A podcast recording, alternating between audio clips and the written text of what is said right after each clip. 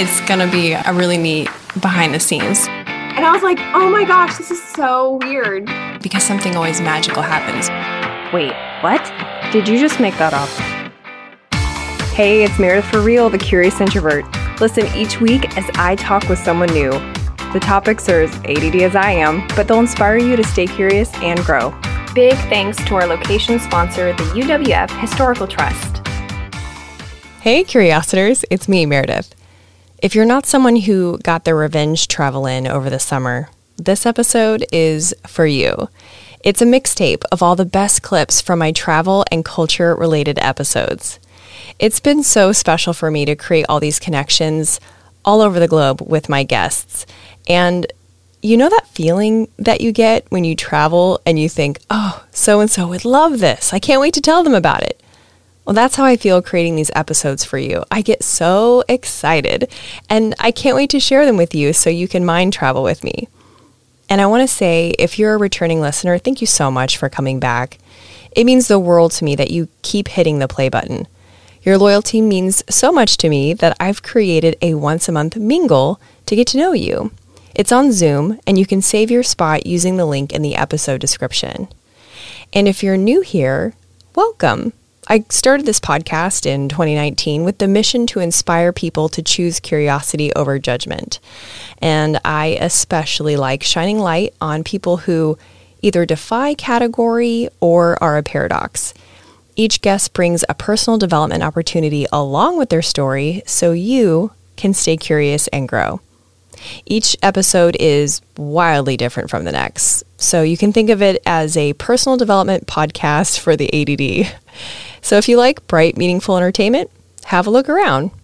All right, enjoy the show. So I would like to open with a confession, mm-hmm. if that's okay. Yes. Okay. I love the Netflix show Indian India Matchmaking. I love. Have you seen it? I haven't seen it, but I've read so many reviews about it. And to be very frank, every episode, according to my understanding, is spot on seriously. That's how matrimony goes in India, especially on Sundays, because all the newspapers doesn't matter if it's a national newspaper or a regional newspaper, if it's in Hindi, English, or any other language, it will carry a matrimonial section. And parents who have marriageable age kids, they religiously go through that listing every week Sunday, and they'll try to figure out who's a good match if you don't find good match, then you find a matchmaker. wow, I didn't know about the paper. Did your parents do that with you? They still do it. so back to what you were saying about you watch Star Wars and lots of American TV. Yeah, uh, it's Star World. So we get a lot of uh, Star World in India. And, oh, uh, Star World? Star World. So okay. Star World is actually uh, the one that is kind of um, getting all CBS and NBC and all other uh, ABC kind of programs um, sourced from here and packaging, repackaging it according to Indian audience. So I used to watch a lot of that and that was my understanding of America. And Friends, obviously, I've watched it like so many times. Really? Seriously. And I used to seriously think like you can have that kind of independent life where you are living with, you know, one or two friends and then whatever you are doing and you find, uh, you know, love across the hall. this is awesome. seriously.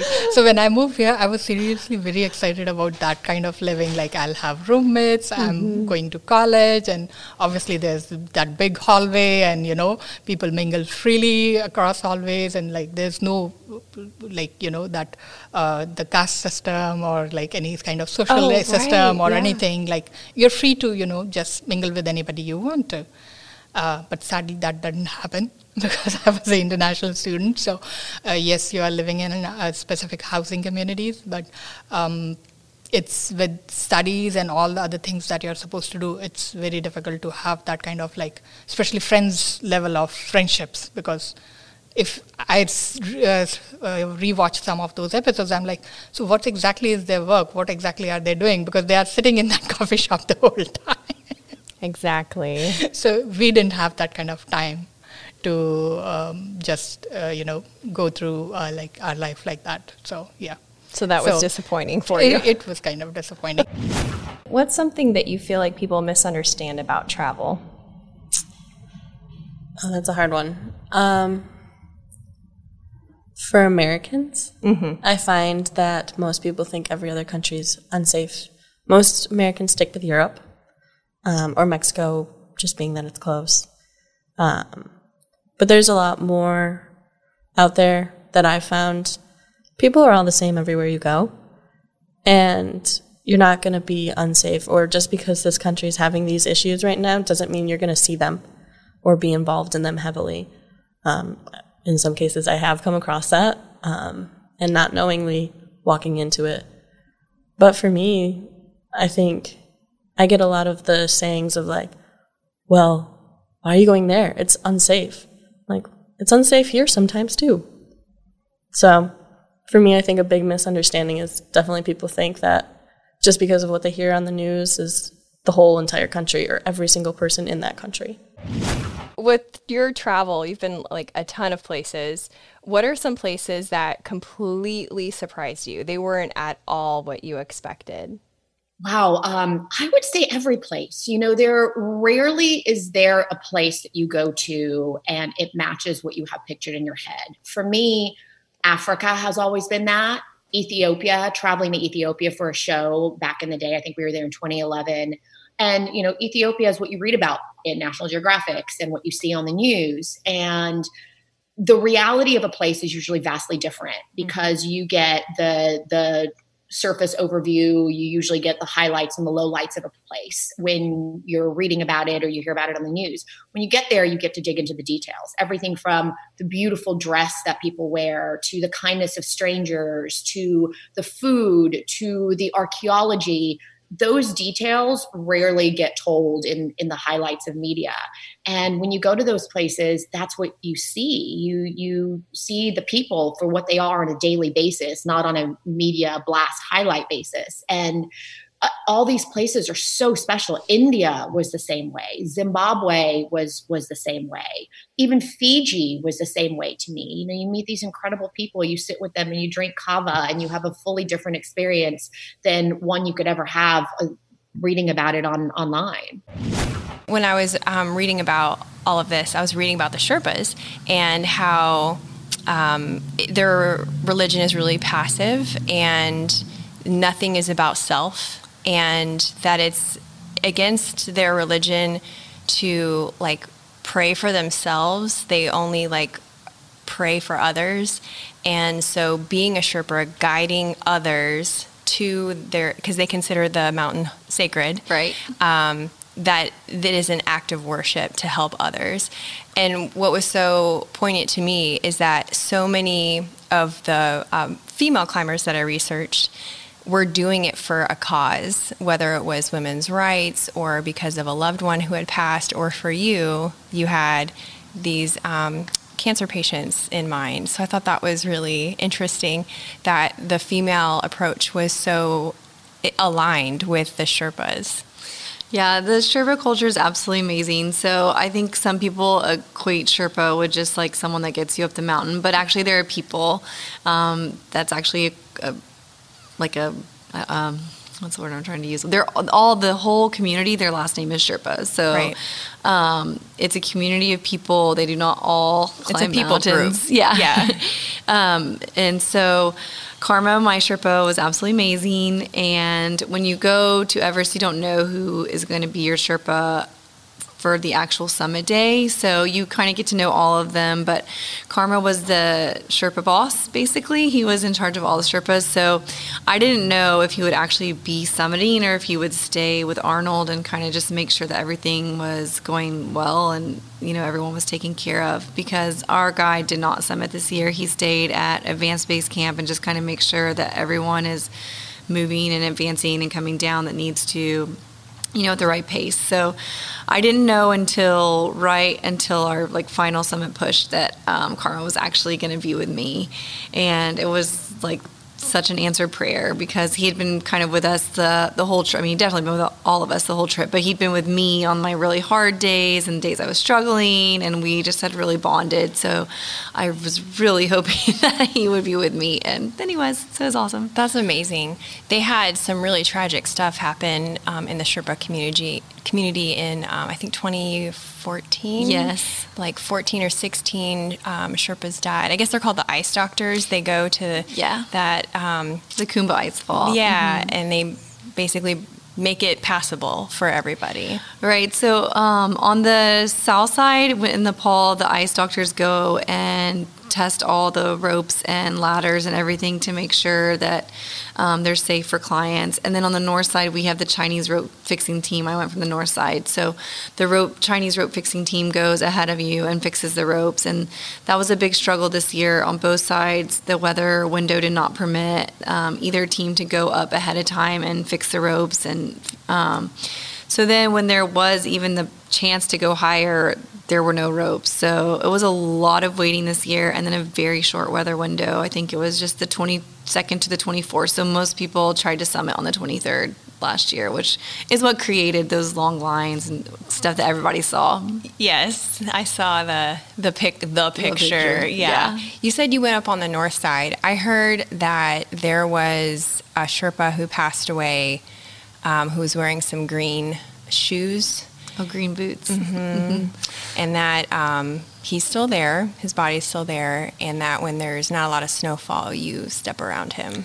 Did that happen? Yeah, so um, there's about 200 bodies that are still left on Everest. Um, I saw a couple, and it's like you know that that's there and that's going to happen, but it's so surreal when you see it because the bodies don't decompose, so it just looks like a person and and they're um, like in all their hiking gear. Mm-hmm. Oh my god! Yeah, it's really crazy. So the first one I saw like was kind of out on the trail, so we did have to just kind of walk around. And at that point, you're just like, okay, um, you're praying for their family and just like friends, and then you're praying like, oh Lord, please let me get up and down safely. Yeah. So, did you ever think at a certain point you were going to die? No, but I could have. Like looking back now, I'm like, I really could have died then. But um, I wasn't thinking about it at the time. I think you're so like oxygen deprived, you're so exhausted, and your body's not thinking rationally when you're at the actual summit. Do you have any yeah. fav- favorite idioms in Spanish or any other languages that you find other than para servirle or like that are funny? I mean, I don't know necessarily funny, but how much did you love in Costa Rica how everyone would always say pura vida to everything, you know? Yeah. It was like you'd say gracias for a, a mojito and they'd be like pura vida. That would be their response, which is just like pure life. You know, life is meant to be enjoyed and it's blissful and every moment is a gift. And this is what life is about, you know? Yeah. And I think we in, in quote unquote, more developed societies and i really say that in in with the bunny ears and the quotation marks because what you know if we talk about having infrastructure and nonstop electricity as a sign of development then I think cultures, you know, such as Mexico and Costa Rica, where family and community are so important, if we can't look at that from a different angle to see these cultures as being actually developed in their own way, I think we're actually mixing missing the big picture. Absolutely. I'm I'm super passionate about that. It's really at the top of my things that make me vibrate on a high frequency, but it's also very practical. It can get you out of sticky or awkward situations, which you've mentioned that it's helped you in a few situations. Can you talk about that? Oh, yeah, absolutely. So, um, you know, I, I lived in Korea, in South Korea in 2008, 2009. And uh, it was actually the first country I lived in on my own as an adult, uh, without my parents attached to me, and really going out there and doing my own thing. And uh, I went over there to work, starting a musical theater academy over there. And, um, you know, when I moved there, I've always been fascinated by language and culture and travel and stuff. And I, I went full in and I wanted to learn this language. And I started learning the Hangul script interesting fact actually korea was one of the first countries in the world with a 100% literacy rate because um, king sejong uh, Korean people are very proud of King Sejong because he brought the Korean alphabet to the country. Essentially, he developed this language system because prior to the Hangul alphabet, uh, Korea was using Hancha, which is the Chinese alphabet.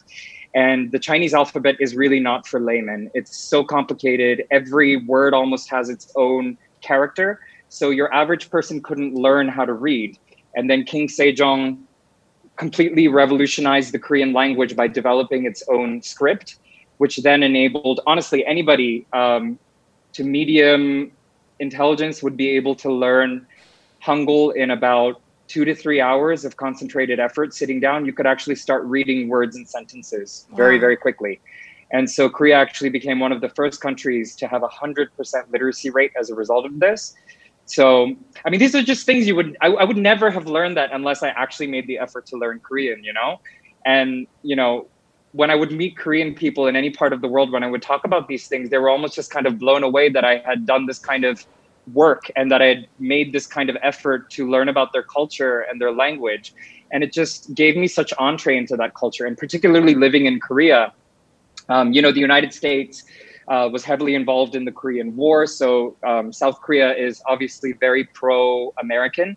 And there is a very big American presence in Korea as well, um, particularly in Seoul there was a huge military base for a very long time. I believe since I left, they moved it elsewhere, but um, there was an area of Seoul called Itaewon, which was kind of the the Western ghetto. That's what I'll call it.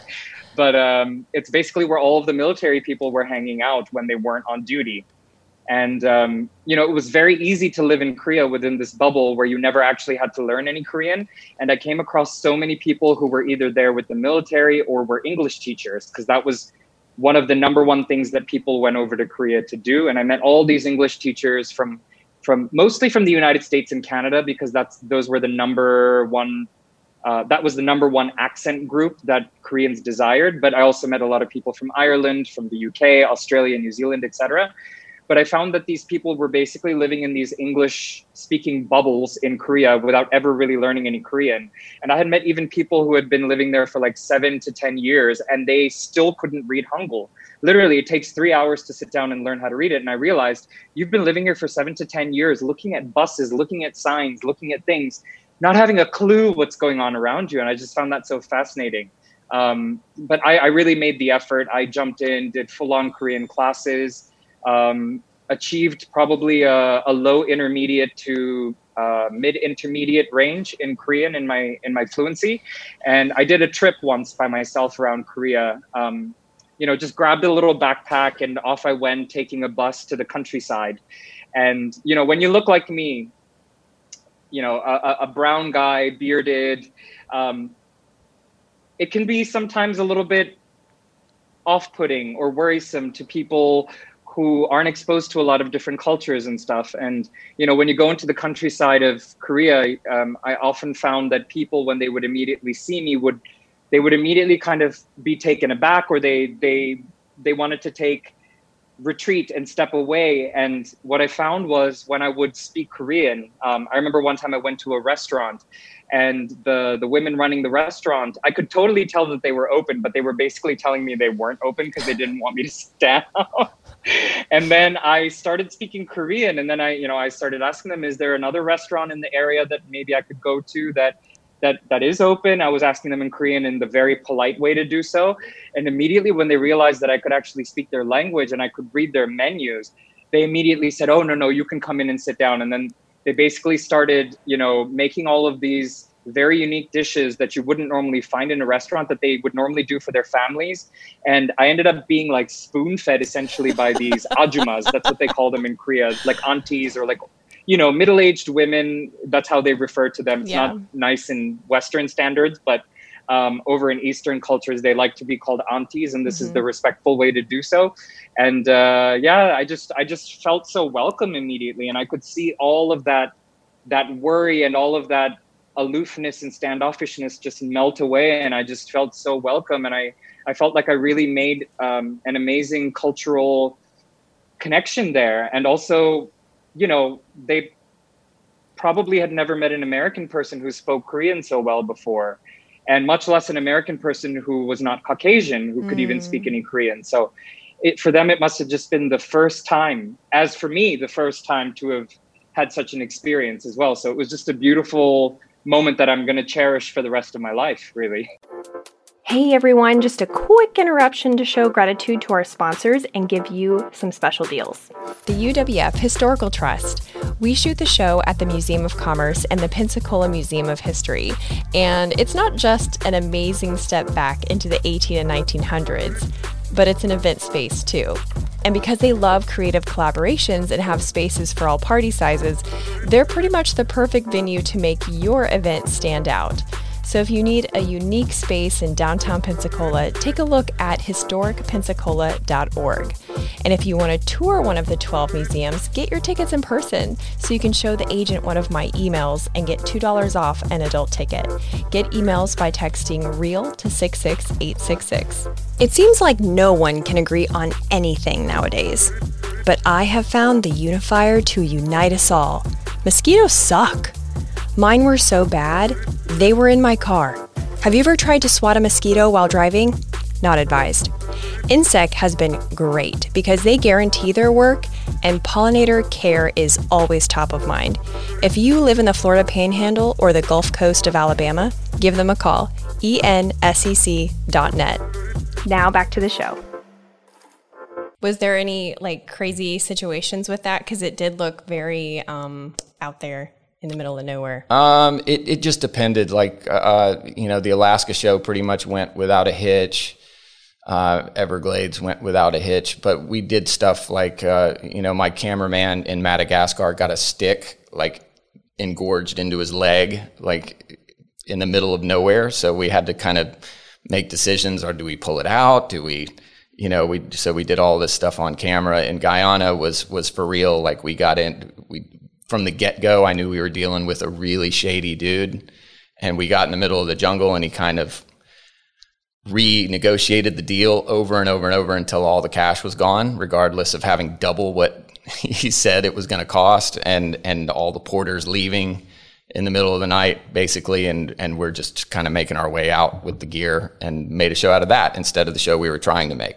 So, uh, there was a lot of reactionary production so in that sense, it was very real as well. You know, I'd say the Guyana show was more real than than any of them because we were dealing with a lot of bullshit. so. That's crazy.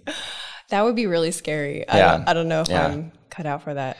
And it was it was one of you know I I I think I really like watching shows like Naked and Afraid and yeah. things like that these days because I'm just like, oh man, I, I kind of know how that feels, you know. And, and it's one of those where I look back and go, I, I'm I'm really glad that that happened because it's one it's that experience in your life like well if i can handle that then this is no big deal. And you have proof. So no one can say oh man you were exaggerating. You'd be like actually right, if you right. look at episode two yeah. you'll see that i wasn't.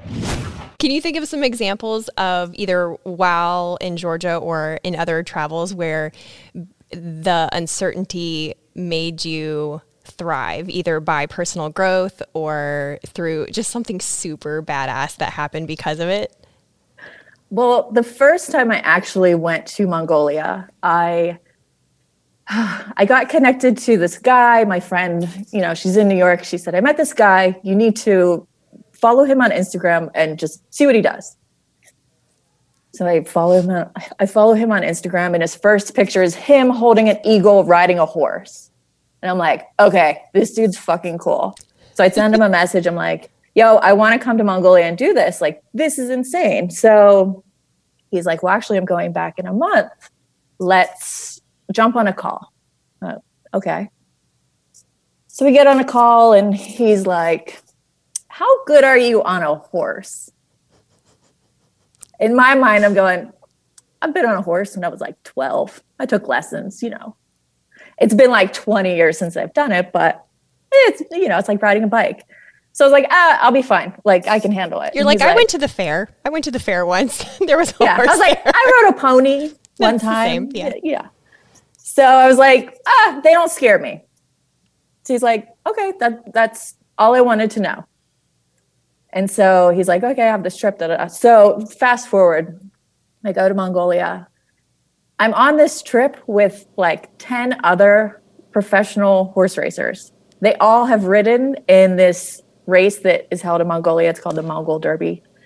And they do this for fun. They get on these horses and ride a thousand kilometers over 10 days, like with like five pounds of pack. And I mean, they like are insane people. They are badasses. So I'm in this group with all of these people who can, you know, like gallop and, you know, ride horses for days and hours and find the most joy in it. And I'm like, oh my God, like I grossly overestimated my riding skills on this. Like, but they were all very nice and patient. And I mean, I was wearing like my snowboarding helmet, like these brand new chaps that I put on the wrong way the first day. They were like oh.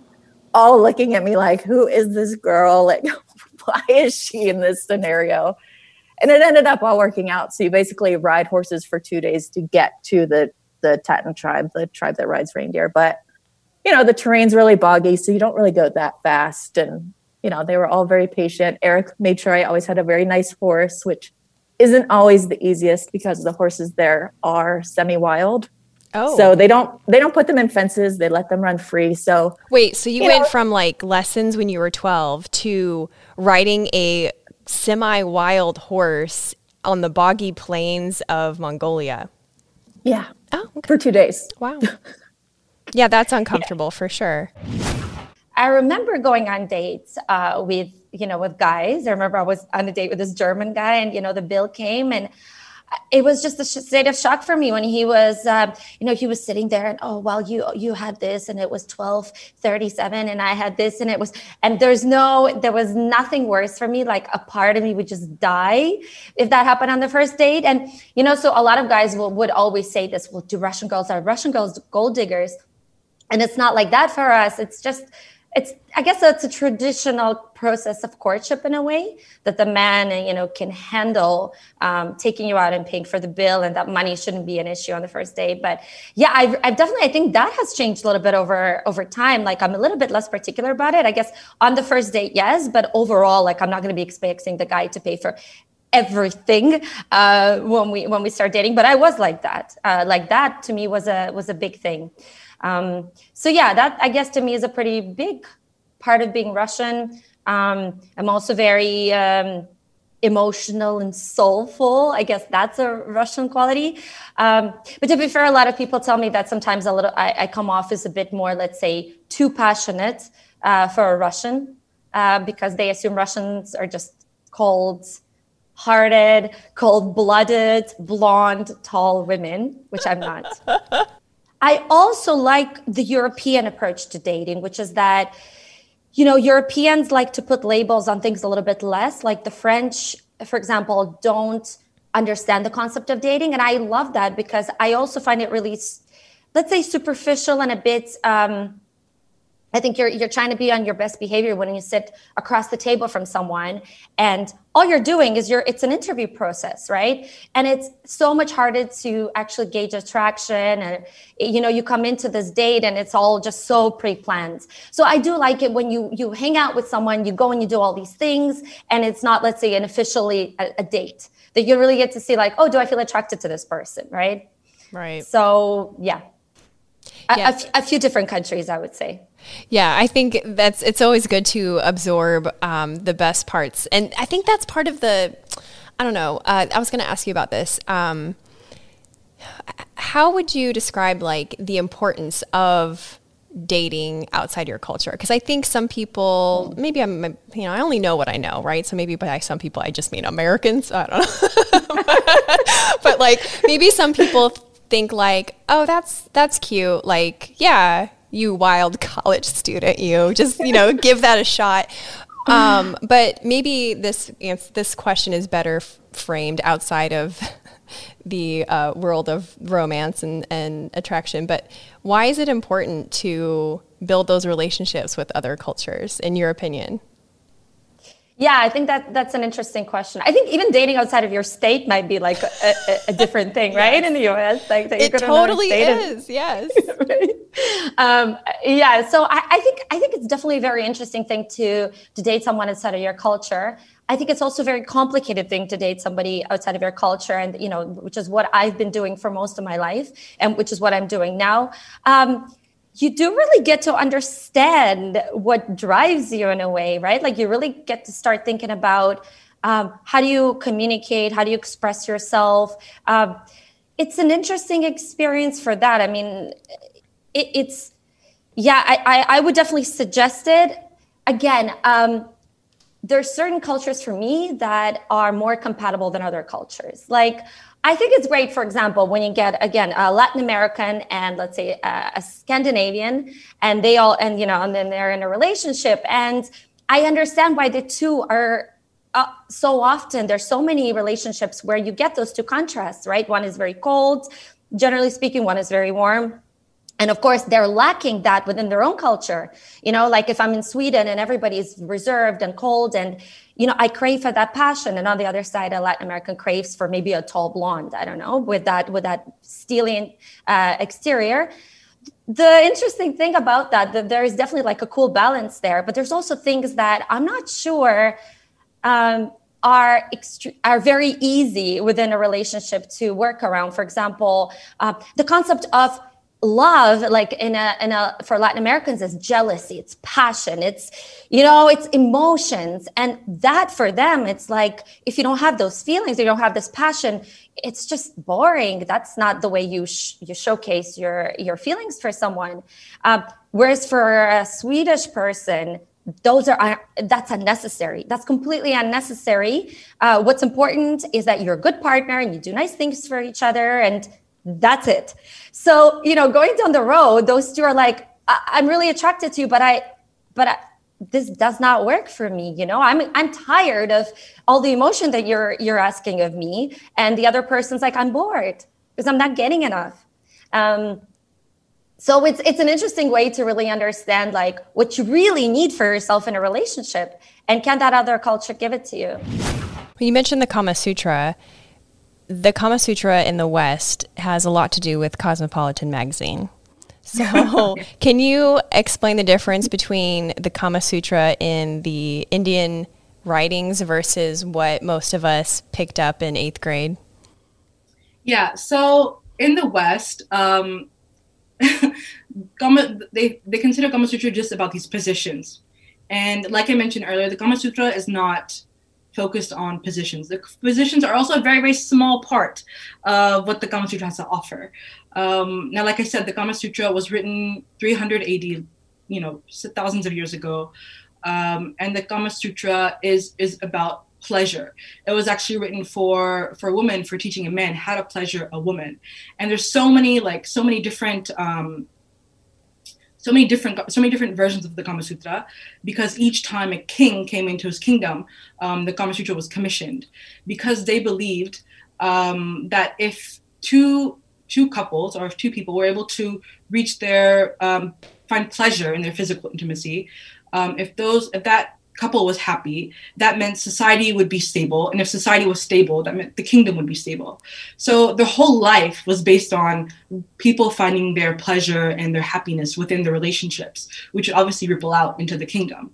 Um, and so the Kama Sutra is a very, very powerful text, and it has a lots, lots of offerings and lots of knowledge on how to. Um, I don't like the word seduce, but um, I guess, yeah, I guess seduce is the only word I'm limited to. Seduce a lover, how to, um, how to. The Kama Sutra is basically focused on um, refinement and beauty and enchantment and making love and having pleasure. And you know, in the West, it's very much de- degraded to like, oh, you need to do like this position to like get this, and like it's very much like physical goal oriented, physical goal oriented, which is what it's not at all. Did you notice any difference between the other students in your school, their parents versus your parents in as far as like how the family was run and their parenting styles? Yeah, I mean, I think Americans are definitely more, they show their affections a lot more.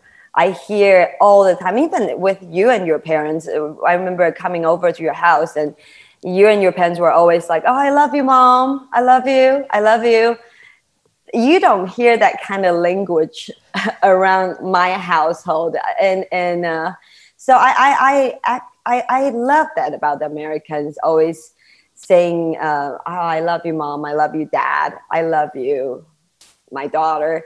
Um, and that that's great. That that is like the showing of affection. I think it's very important. Um, and, and it's it's pretty um, pretty much conceit in the, the asian culture. You don't really show your affections. But on the other hand we also don't offend our parents the same way that americans would. Um, you would you even go screw you dad you don't know anything about me and my life. Leave me alone. We we don't i mean there are some exceptions but in general we don't exchange in that kind of language so i think americans are definitely more extreme you would sit down and talk about each other's feelings and that kind of stuff is generally not not not happening here in, in Taiwan or in, in mainland China either, I guess. I definitely noticed that there was a lot more respect for elders in like just being around your your family members. Yes. Um, we do we have this uh, i think it, it, it's probably building or it maybe it was like just like an uh, instill value that's from a very young age you're told to always respect elderly people and you yeah i mean from bowing to always say whenever you're walking on the street with your parents you see like an elderly person they will always give you a nudge saying oh yeah say hello to uncle so so say hello to aunt so and so you have to. It's it's like a it's like the thing that you just do automatically and you give them a title in the end, like auntie in in in Chinese or uncle in Chinese, just to show your respect to elderly people. It doesn't mean yeah. you're related to them. It's just no, like it's re- ma'am. Yes, basically, and uh, it's it's really annoying because you could like if it's very annoying because if you get to a certain age, like for me, they would call me like sister, which is like an older sister. Um, but when you get a little older, like me now, you get called auntie. So like at the at the turning point that someone started calling me auntie, I, I went, oh, I'm a sister, not an auntie. Still respect me, but get it right. Respect me, but yeah, stick, yeah. keep me in the sister category. That's please. disrespectful. auntie is very disrespectful so tell me about uh, some food because I was surprised when we were talking about this beforehand. You were like, "Can we talk about some food?" And I said, "Absolutely, let's talk about food." So, what's the big deal with food in Taiwan compared to the USA? Why is that a different thing that matters?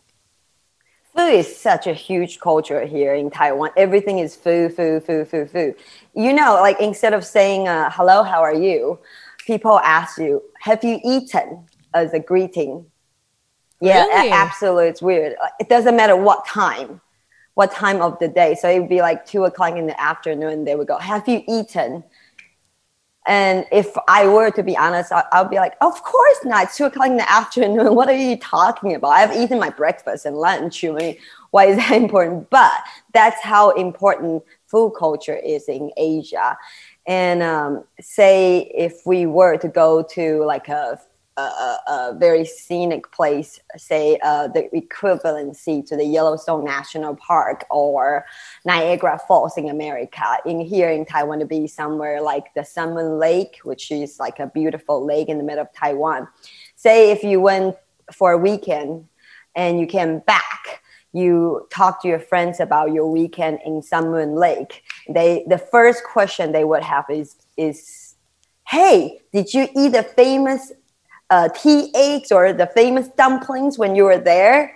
Not that. Have you? What What was the scenery like? Oh, what was it like? It's not. It's always about food, food, food, food, food. And on the way there, if you were to go with a Taiwanese friend, you would have to stop five times for some famous snack on the way. I kid you not, it's ridiculous. So, I come from a Pentecostal background where you declared your faith with confidence. It was often looks pretty cocky, and there was lots of talk about being assured in your relationship with God. So, when I heard you say in a different interview that um, I don't know, you said, I don't know if God hears my prayers, but it's important that I say them. I was, it just really struck me. It struck me as surprising, confusing, and really humble. So I was hoping you could explain what that means in terms of like your relationship with God and that sort of heavenly aspect of acceptance. Sure, sure. I, I, I mean, I think first of all, Judaism is different than Christianity in that it's, you know, what makes a Jew born to a Jewish mother, someone born to a Jewish mother. That's it. Really, that's the end of the story. Or or conversion according to whatever sources you're following, right? But what it what that hasn't spoken to is belief, right? I don't have to make a declaration of belief. Now, now Judaism is 3500 to 5000 years old. You can pretty much cull you can cull Pentecostal fervor in religious environments in Judaism. But but by and large, many Jews you meet don't believe in God. Many Jews you believe you meet don't don't have any religious practice whatsoever. You know, there are there are film festival Jews, there are culinary Jews, there are Israeli Jews, there are Zionist Jews, there are you know, and uh, there are religious Jews, there are really religious Jews. There, you know, so but what I loved about Judaism and what I what I loved was not so much that it was a place where I could have a relationship with God, but it was a place where I could struggle to have a relationship with God.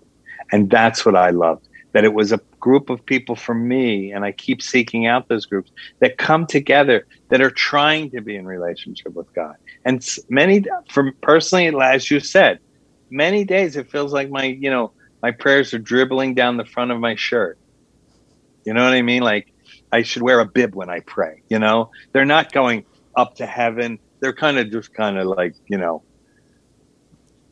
So that's that's one aspect and and then there were there were you know just countless examples of of of of the struggle mm-hmm. be in that relationship. There's a great great uh, there's a Hasidic rabbi from the late 1700s named Levi Yitzhak from Berdichev, the town of Berdichev in the Ukraine, and and he is said to have said to the town atheist, "The God that you don't believe in, I don't believe in either."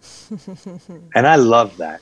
I decided many years ago that on Shabbat I was going to. I present as a very religious person. I'm not nearly as religious. People think I'm way more religious and therefore closed-minded and right-wing and and and want to separate than I am. And I decided years and years ago that I was going to say hello to everyone on Shabbat. Now, traditionally on Shabbat, people that keep Shabbat look down on people that don't keep Shabbat. So if someone's running with their Walkman on, that's that's not permissible. So religious people look away. Someone's getting in their car or taking boxes out of their car. That's they're breaking Shabbat. The Bible says if you see a stick gatherer, stone him to death. right? So I should stone this guy to death if, if I'm going to be biblical. Instead, I say hello. Thanks for listening. If you heard something that was so good you wished you could have taken notes, don't worry, I got you. All you have to do is text REAL, R E A L, to 66866 if you're in the US and meredithforreal.com if you live elsewhere, and you'll get a bulleted, clickable summary delivered to your email inbox. If you liked this episode, you'll also like the full version of the episodes to this mixtape, and you can find them all in the episode description. Stay tuned next week when I talk with a man who survived a DMV holdup, a paraglider collapse, and peeing his pants on national TV. Talk to you next week.